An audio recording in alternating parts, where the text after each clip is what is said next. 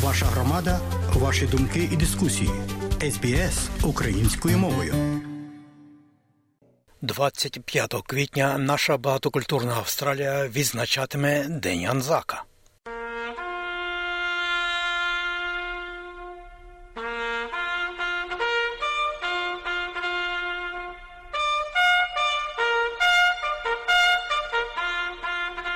Знову 25 квітня, і ми знову відзначаємо одне із найбільш важливих національних свят Австралії Анзак День, день шанування пам'яті загиблих вояків австралійського і новозеландського армійського корпусу на турецькому Галиполі в роки Першої світової війни, в часі якої загинули понад 8 тисяч австралійців і майже 3 тисячі новозеландців.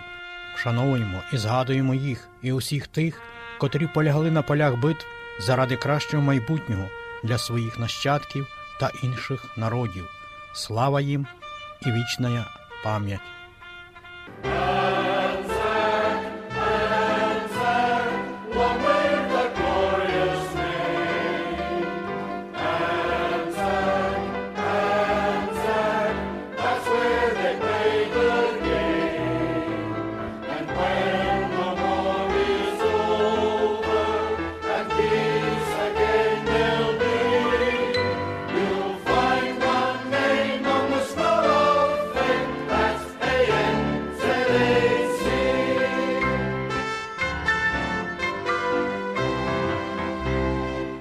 Молодий за віком, порівнюючи з Європою зелений австралійський континент, війни не обійшли стороною.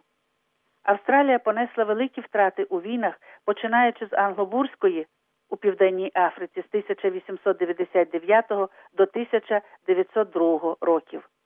Гинули тисячі офіцерів, солдат та австралійських коней, підтримуючи Британську імперію. А в 1915-му, всього через 13 років, нове покоління австралійського та новозеландського війська за наказом Уінстона Черчилля понесло величезні втрати в Галіпольському десанті. А далі Європа, а потім знову війни, Друга світова та В'єтнамська. І тому австралійці, як і кожна нація, мають свій день пам'яті загиблим у всіх війнах ХХ століття, а зокрема воїнам, що загинули під час Першої світової війни, яка принесла найбільше втрат серед союзних військ. Таким днем в Австралії є 25 квітня і назва його Ензак Дей, який започаткували з 1916 року в Брізбені, а згодом у всіх інших штатах. Назва Ензак це абревіатура кодової назви Збройних сил австралійського та новозеландського військового корпусу Australian and New Zealand Army Corps, яка виникла у 1914 році. Подія легенда в Турції на сумновідомому кожному австралійцю півострові Галіполі під час Першої світової війни і спонукала до назви Ензак Дей.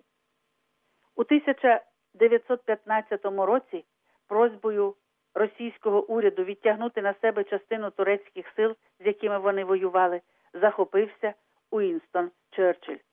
Він, незважаючи на заперечення військових командуючих Британської імперії, як перший лорд адміралтейства, настояв, щоб на початку 1915 року відбувся десант в Дарданелах, знищення укріплень турків на півострові Галіполі і мінних полях в протоці.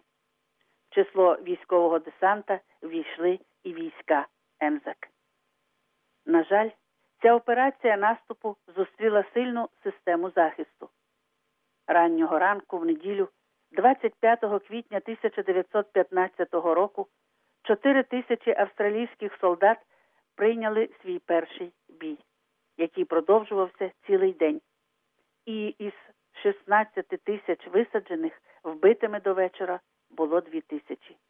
Не можна оминути цікавий факт у цій битві. Рядовий із Західної Австралії Джон Сімпсон чудом залишився живим із трьох, що вискочили з човна на берег в Галіполі. Не гаючи часу, він почав перевозити ранених у польовий госпіталь, а допомагав йому у цьому осел. Скромний медбрат та його осел стали легендою. На жаль, точно невідомо, скільки ранених було врятовано, як і невідомо, при яких обставинах загинув сам Джон Сімпсон, та його осел Марфі. Кровопролитні жорстокі бої на Галіполі продовжувалися до 20 грудня 1915 року.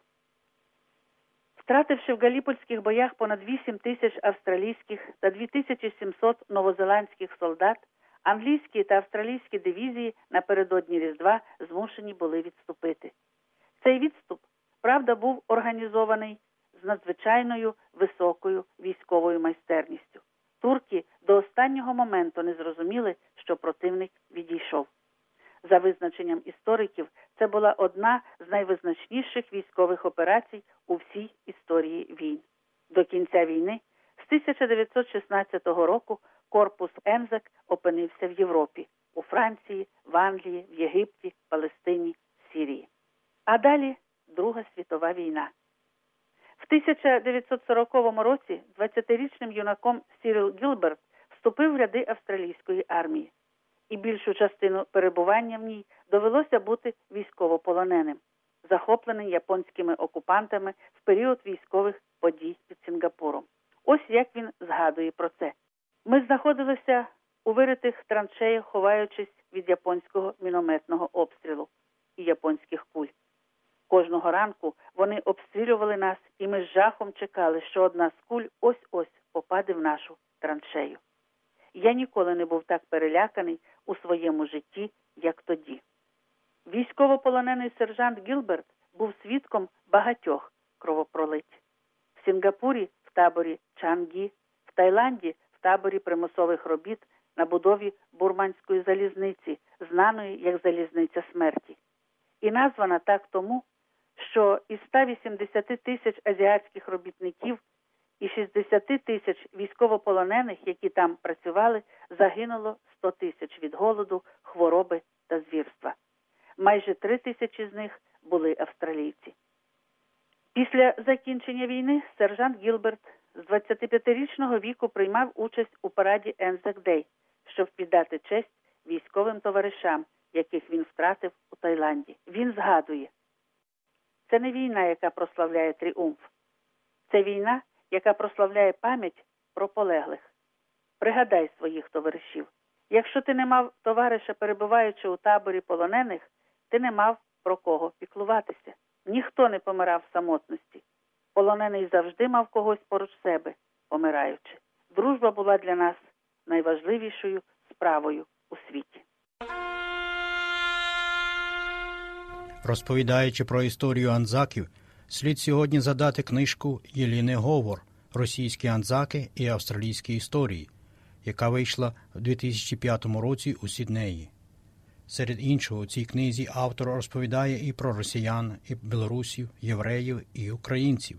Так, число тих, кого можна вважати українцями, на даний момент складає близько 25 осіб. Подібно до білорусів, в офіційних документах вони не називали себе українцями а фігурували як росіяни або поляки, але часто їх прізвища говорять самі за себе. Платон Білошапка з Києва, Цезар Волковський з села Липки під Києва, Джеймс Яків Федорович з Городні під Чернігова, Митрофан Коропець з села Добротово біля Кролівця, теж в Чернігівській губернії, Іван Городецький з Липівки, Савелій Ткаченко з Гусятина під Кам'янець-Подільським, Георгій Діденко з Акермана, Джеймс Яків Кучура із Запоріжжя, Петро Ткачук і Йосип Клишенко з Дубно, Волинь, Самоїл Задорожній з Києва. В армії він служив під російським ім'ям Петро Кузьмін. Павло Драчук з Кишинева було і декілька одеситів, яких теж можна вважати українців: Микола Голевич, Іван Росовський, Микола Федорович. Серед українців було особливо багато тих, котрі служили в російській армії: Цезар Волковський, Іван Городецький, Яків Кочура, Йосип Родецький. Причому Павло Драчук, Мар'ян Пшеволоцький і Йосип Клишенко брали участь в російсько-японській війні. Павло Драчук мав рідкісну у той час спеціальність радиста, а Клишенко, крім того, встиг послужити і в американській армії. Деякі уродженці України жили в Росії і потрапили в Австралію через далекий схід. Яків Гречинський, Микола Голевич, Яків Кочура, Савелій Ткаченко, Микола Федорович.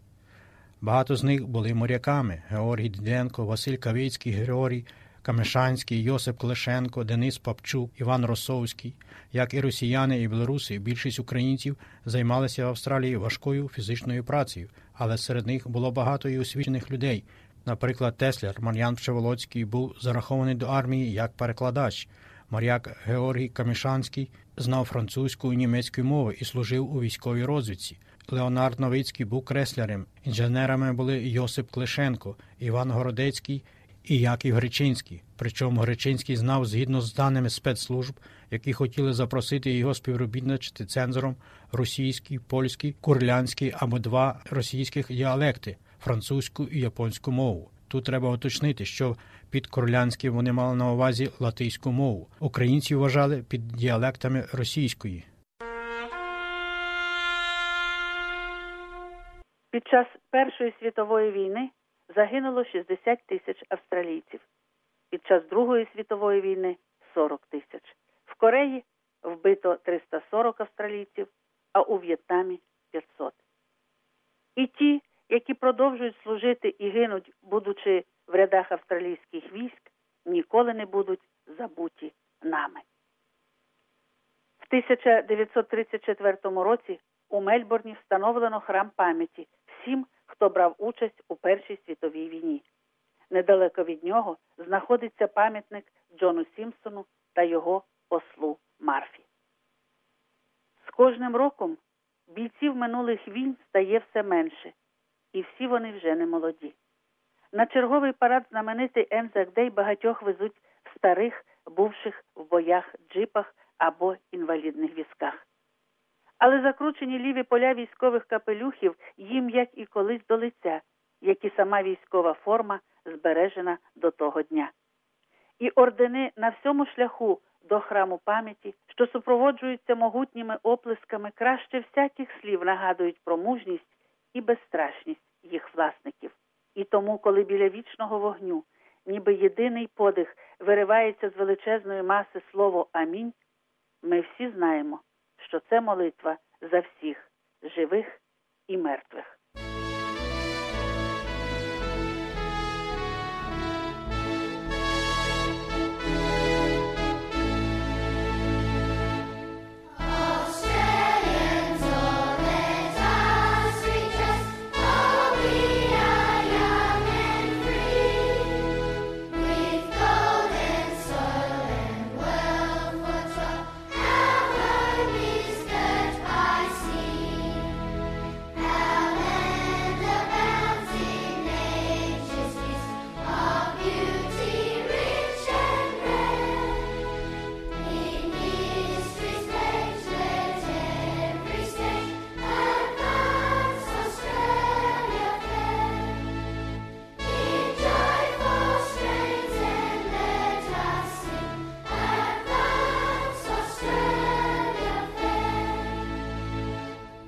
При підготовці цієї радіорозповіді про Анзак були використані витяги з книги Єліни Говор Російські Анзаки австралійської історії, а також розповідь Катерини Данової Парад героїв з книжки Мельбурнські зустрічі, як і радіоресурси Радіо СБС. А підготували цю радіорозповідь Богдан Рудницький та Ірина Андреєва.